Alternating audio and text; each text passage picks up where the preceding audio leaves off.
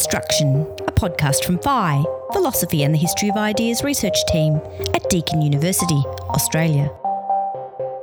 Welcome to Deconstruction. I'm Associate Professor Patrick Stokes.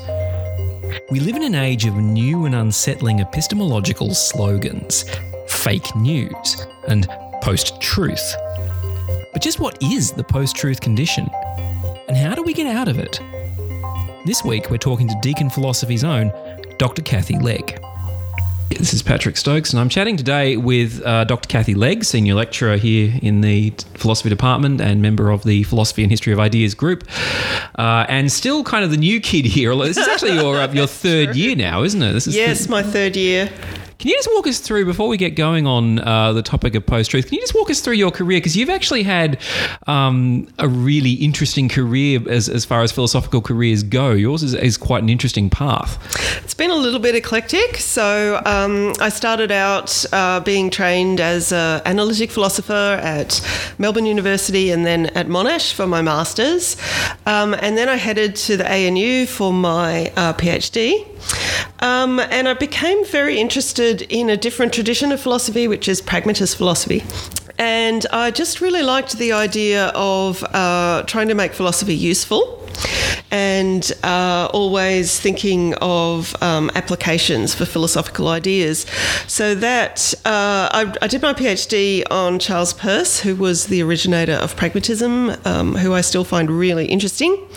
And then, but then I jumped sideways after my PhD because uh, we had a visitor um, at my at the ANU who was talking about this thing called applied ontology, uh, which might sound like a contradiction in terms, but it's not.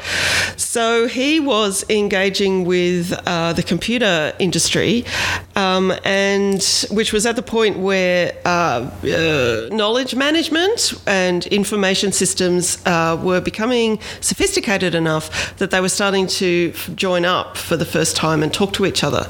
So what they found they needed was some kind of overall conceptual scheme to translate the different forms of knowledge into, so that these databases could talk to each other. And of course, you, what is a general conceptual scheme uh, about the categories of reality? That is an ontology. So I got excited by this idea and I went off and joined a company called Cycorp, who had a long running artificial intelligence project to build a giant ontology. So I worked there for a couple of years. Psych- that's a very Terminator sort of name. that's quite. So it was Cycorp, um, as in CYC, as in psyche, mm-hmm. but also as in encyclopedia. Cool. so this is awesome. So philosophers, we, we we tend to sort of joke among ourselves about how non-practical or non-useful we are, but that is is pretty. That's fairly important stuff. Yeah. Well, I wouldn't say that the company met all of its goals in mm-hmm. terms mm. of uh, they wanted to formalize uh, common sense knowledge. So the sort of understanding that a seven-year-old has of the way the world is put together. Uh, but it turned out that that's a bit more difficult than I think the founders of the company thought it would be. So they thought just five years uh, and they would capture all of this knowledge. And then it was, well, we need another five years and then we need another five years. And uh, when I worked there, I think they'd been going for 20 years and uh, they're still going. no end in sight. So you just can keep building, building, and building. But it was fascinating to be inside this ontology and to kind of crawl around in it and find out what people had, um, yeah, had put there but it also had an inference engine, so you could ask it questions and get answers. And the inference engine was built all around formal logic. So I learned a lot of formal logic um, working at that company in a very practical way. But I did miss um, the thing I missed about the university life was the time to do my own thinking and my own reading and writing. So we were engineers. We called ourselves ontological engineers. Uh, we had business cards with that job title. And as all engineers do, we worked in teams and we were debugging the ontology so that it, we would get the answers that we wanted to get out of the inference engine. So it was nine to five uh, working in teams. So in the end, I missed the chance to develop my own ideas. So I'm glad I came back to the university as a way sector. as a way. So in terms of the the practical applicability of philosophy, I guess. Um, we live in a time which would be, I think, a, particularly for anyone who works in social epistemology, but epistemology more generally, it, it would be a very interesting time to work in those fields because we, we, hmm. we live in an era in which epistemological anxiety, I guess, is being discussed in a way that maybe it hasn't been previously with the whole post truth claim. I mean, mm. firstly, I mean, let's start with the diagnostic question. Is that true? Is there genuinely a problem of post truth now? Is there a real problem there, or are we actually just sort of freaking out over nothing? I don't, I definitely don't think we're freaking out over nothing. So I think that. Um, there's a lot of changes going on, um, and the intersection of epistemology and technology is something that I'm still really interested in. Um, after yeah working at Cycorp, so I've done you know various research projects looking at the internet and Wikipedia and how knowledge formation is, is changing, and I think applied epistemology is a, a really becoming, shaping up to be a really fascinating area. There is a lot of talk about post truth and fake news, and post truth was the word of the year for the Oxford Dictionary in 2016.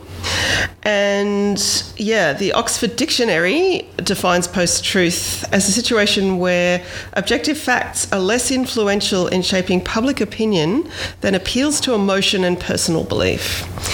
So I think we can we can all yeah recognize in at least in our first world context a rise of populism, political populism in the UK, in the US, in Australia, and I think that this is definitely having an impact on public debate, uh, but not just um, sort of popular media. It is interacting with and challenging various traditional sources of authority, epistemic authority. And the university is having to work out how to position itself in this new context. So there's a quote um, which I think is very telling from uh, one of the politicians who um, was very key in the Brexit uh, push, where he said, uh, The general public are sick of ex- experts. This is Michael Gove. Michael Gove. yeah. yeah, people in this country have had enough of experts. That's the exact quote. And can you imagine someone saying that, you know, in 1955, uh, a recognised public official? Um, it would be some kind of scandal. But uh, but at this point, people are just like, yeah, people are really sick of experts. That's a good observation.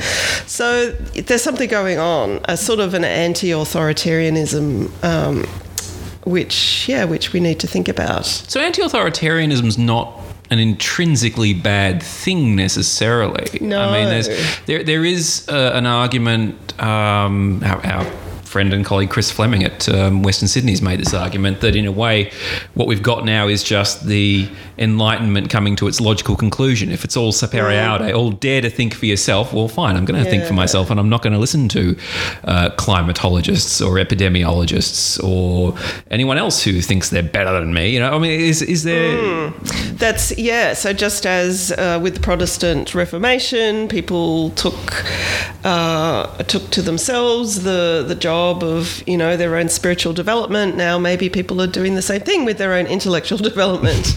And so I guess the key question is, you know, are these two things analogous? Um, can you be the same kind of expert with respect to climate science as you might be with respect to your own spiritual life? Uh, maybe it's a little bit more complicated in the second case. But yes, I think you're right. Uh, a philosopher called Steve Fuller, who's also writing about post truth, he talks about um, this phenomenon as epistemic trust busting. so he says, you know, uh, universities which have been very much the province of the elite classes in the West, they have taken for granted that they run the show with respect to knowledge, um, and ordinary people are now challenging that. But it's an open question where we're going to end up with, with this process.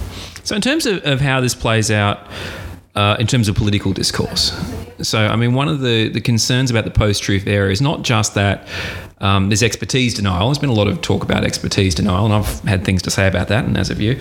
Um, but it, it also seems like there's a sense in which there are no longer any kind of agreed epistemic standards against which we can check truth claims, for instance. So if the President of the United States says something that appears to be outrageously false, it's like, how do we know it's outrageously false? You know, in times gone by, you would have said, well, the New York Times says this, or um, the universities say this. But those are precisely the epistemic authorities who are now in question. Yeah, so according to uh, the fact checking website PolitiFact, 69% of Trump's public statements fall into the categories of mostly false, or false, or pants on fire. Um, but notice that where, where, does pants on fire fit into a truth table? Where's the? You know, it's pretty, pretty bad. It's pretty bad. if we sketch this out formally, where do we? Uh, but notice that um, you know, in the background, there is still some kind of coherent or intelligent notion of fact checking going on. So, so I don't think we should panic uh, about the complete disappearance of all epistemic standards. But I think we are going through a period of serious. Uh, we're going through a serious shake-up. But that's not to say that it won't settle down into a new, um, I'm tempted to say regime, yeah. a new um, set of shared yeah understandings about epistemic standards but the shake-up period is is pretty unsettling. So, so walk us through uh, as somebody who is interested in and invested in pragmatist thought walk us through what you take an epistemic standard to be here. What are the sort of operative standards and processes that are going to sort of, yeah. well, we should hope are going to somehow reassert themselves. Yeah, well, this is where Peirce is really interesting and really useful, as you would hope a pragmatist would be. In his early career, Peirce wrote a paper called The Fixation of Belief. And so in this paper, he took a really um, broad, general look at the issue of epistemology from a pra- pragmatist perspective. And so what he said was that um, the real issue in epistemology is not so much knowledge because you don't necessarily know, you know, well, well, we've already talked about how this concept is contested. So knowledge is not something you can be sure about, but belief, belief is much clearer. So you know what you believe and what you don't believe. Um, pretty much. So he took the central question of epistemology to be fixing belief.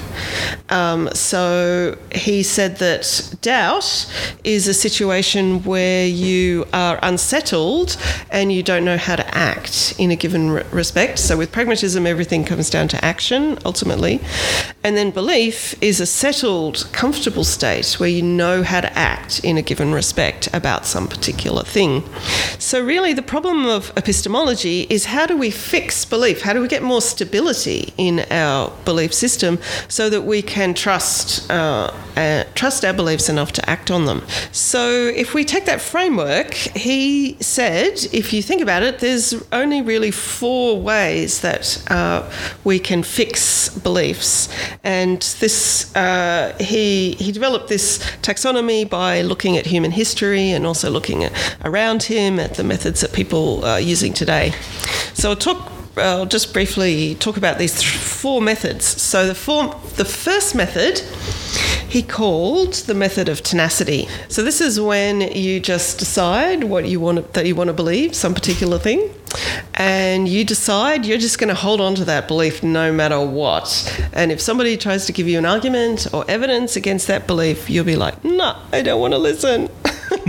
That's uh, no, shut up.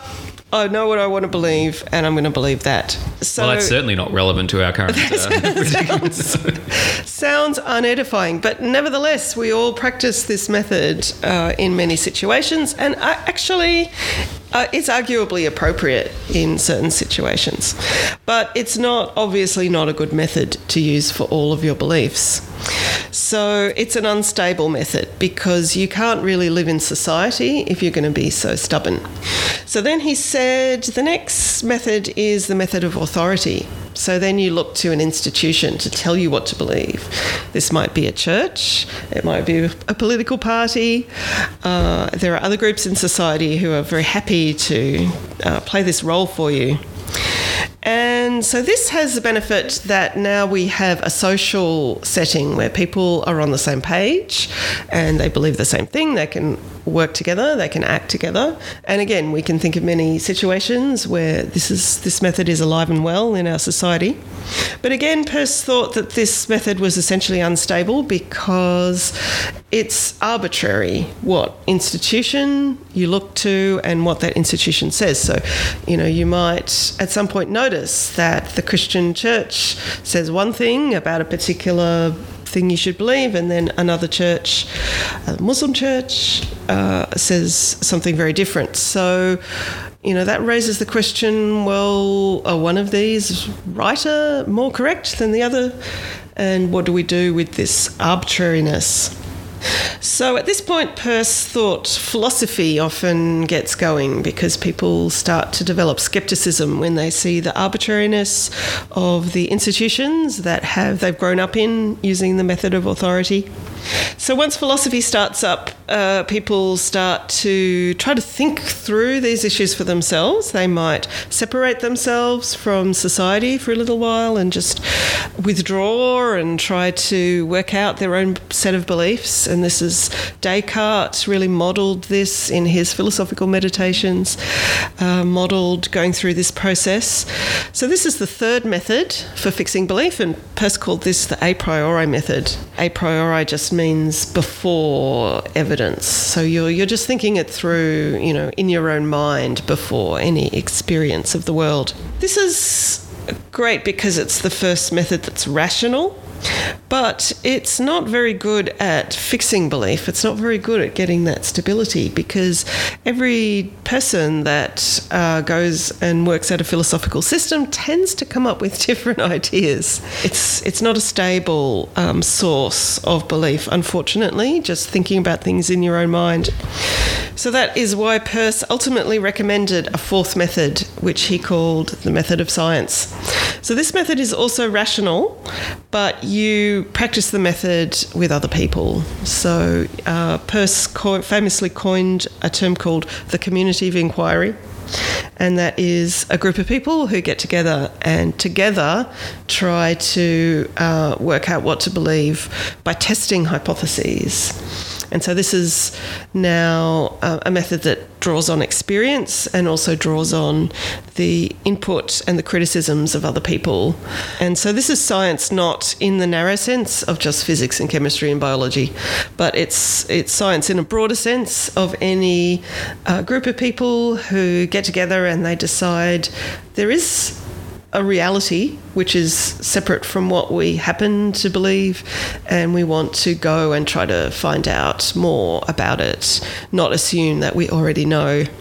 So, those are the four methods. Mm. so, just to sort of riff a little bit on the idea of communities of inquiry, because obviously it, it, that's been a very influential idea in philosophy of yeah, education. Yeah. Uh, and in a lot of discussions of I brought up the idea of social epistemology, and of course, we, we talked earlier about right. Steve Fuller, who's been a big figure in that area. Right. Um, they've been very big on that idea, but it seems like one of the problems is where do you take a community of inquiry to begin and end?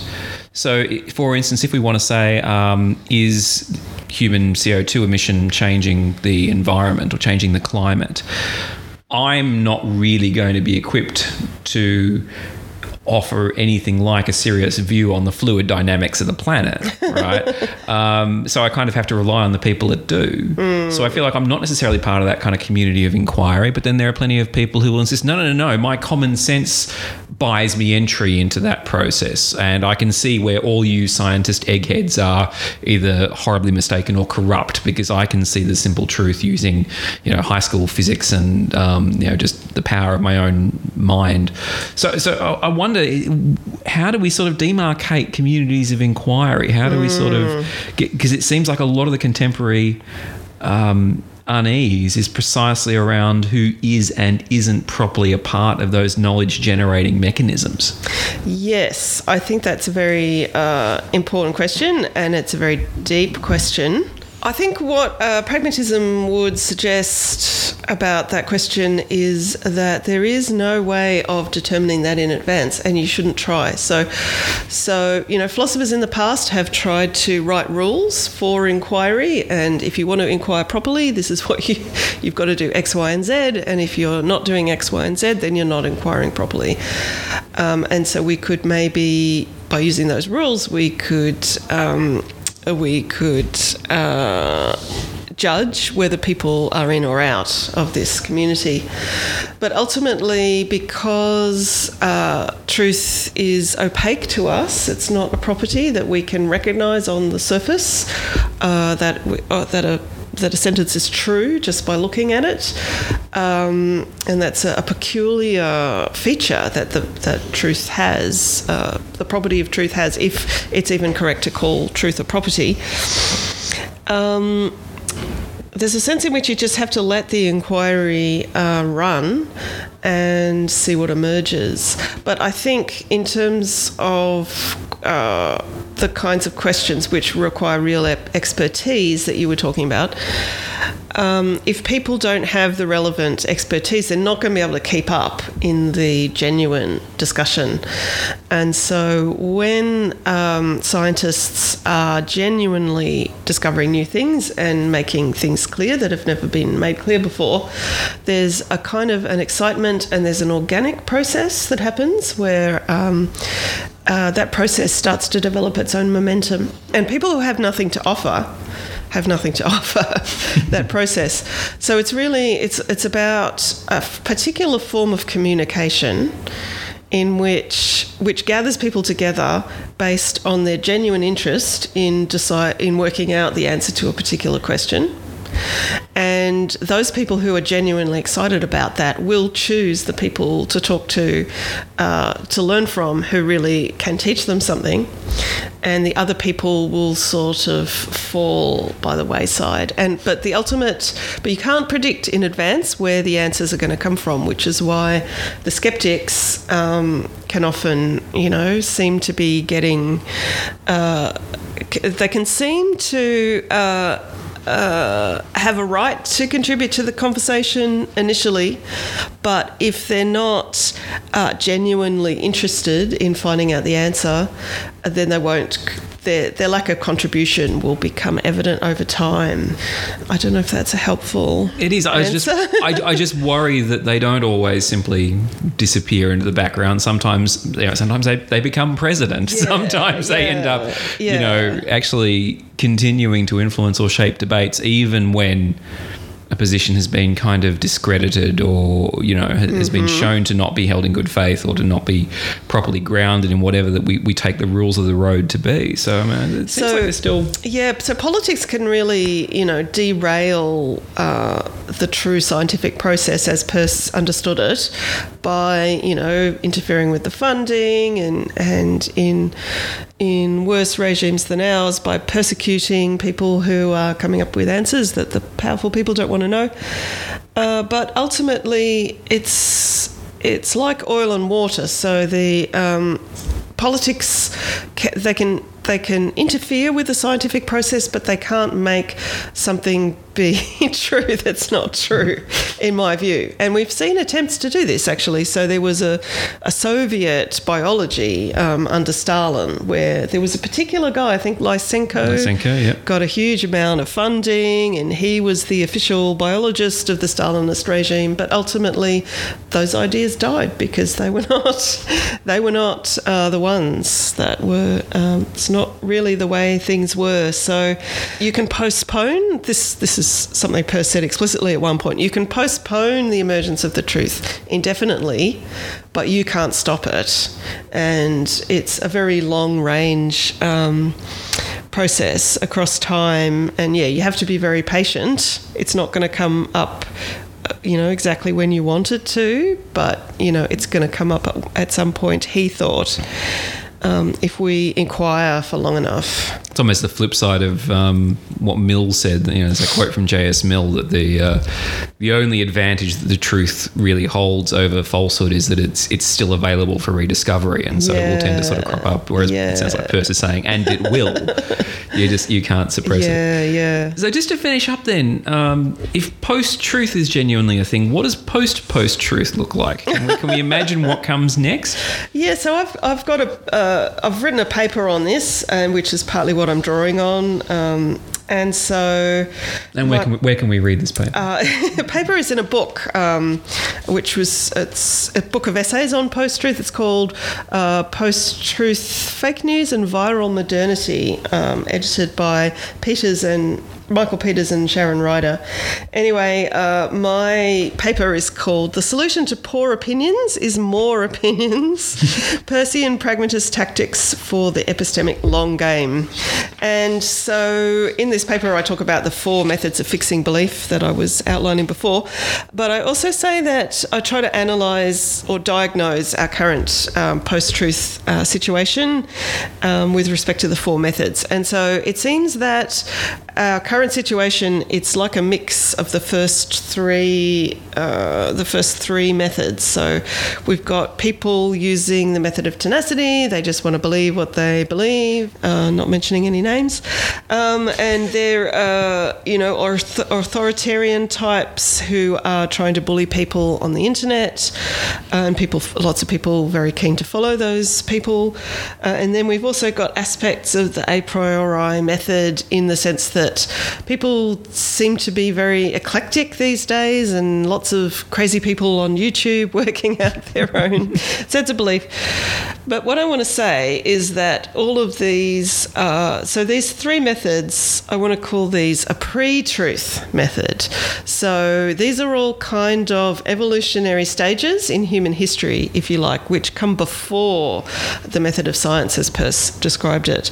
So it seems that we're kind of, we're doing a bit of backsliding now. So it's not really post truth. I don't think you can be post truth because if, from a Peircean perspective, truth is what will come out in the long run. So you can't be post that. That is, that is, truth is what you find at the end. So, so I think what's happening is, yeah, we're backsliding into a pre truth situation. And so we need to work out how to step back up again, taking into account our present technological situation, which I think is what's uh, creating a lot of the chaos and the confusion.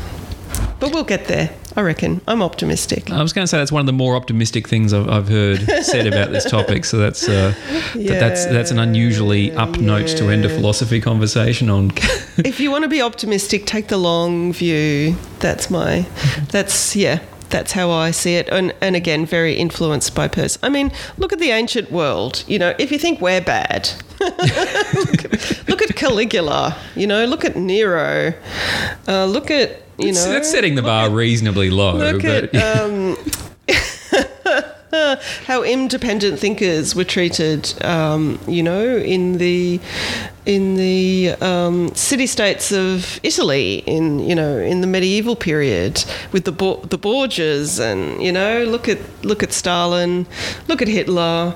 These these phenomena are not new, but uh, we need to keep working out new ways to counter the different twists that come up as our society changes. Cathy Legg, thank you very much for talking to us. Thank you. Deconstruction is produced by Phi, Philosophy and the History of Ideas research team at Deakin University, Australia. For more information, visit blogs.deakin.edu.au slash philosophy.